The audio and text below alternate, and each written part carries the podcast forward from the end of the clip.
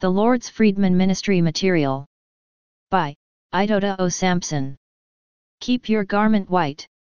Ecclesiastes 9 v 8 Let your garment always be white, and let your head lack no oil.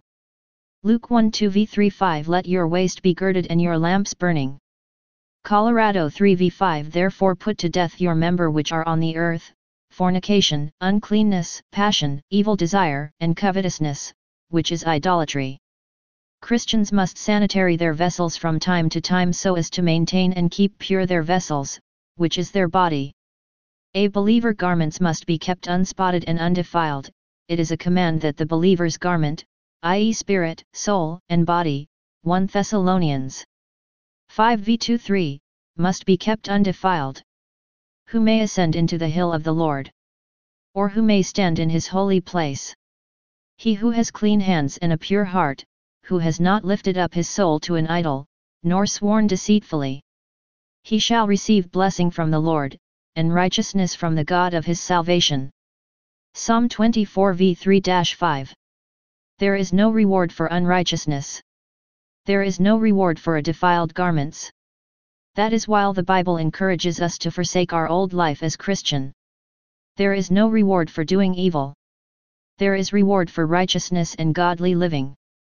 The only way to see the face of God is through unspotted garments, no believer can see God with filthy garments.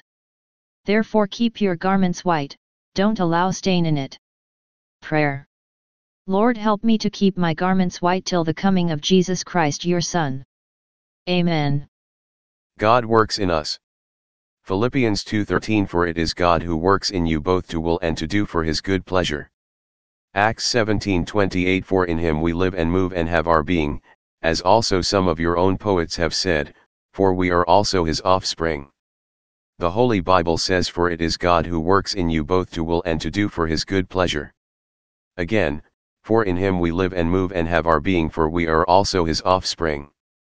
How wonderful it is to hear and see this from the Holy Bible, behold how good and pleasant it is to the beloved. Not only are we begotten of the Lord and the offspring of the Lord we are also the handwork of his. Recall for in him we live and move and have our being, for it is God who works in you both to will and to do for his good pleasure. The reason why we believers can do the pleasure of the Lord is because we are his works and he works also in us. The will and doing of the believer in Christ Jesus is of the Lord God Almighty. We are able to live, move, and have our being because he daily works in us. We are not our own, but of the Lord who works in us. Psalm 100 3 Know that the Lord, He is God, it is He who has made us, and not we ourselves, we are His people and the sheep of His pasture. The Lord is the one who has made us, and not we ourselves. No wonder He also works in us both to will and to do for His good pleasure. Fascinating it is when the verse was concluded on this wise, we are His people and the sheep of His pasture. Our God is the potter we are the clay. Read Jeremiah 18 v 6, Isaiah 29 v 16, 64 v 8. The potter has absolute control over his handwork he daily work in his works. You and I are the works of the Lord forever. If we live, we move, and have our being is because the Lord made us so. We can either terminate the works of the potter in our life or further it, see John 15 v 1 and 2, 4 to 7. If we live carelessly and walk after the manner of the world the potter's works in us will be restricted in our life. May such time never come in Jesus' name.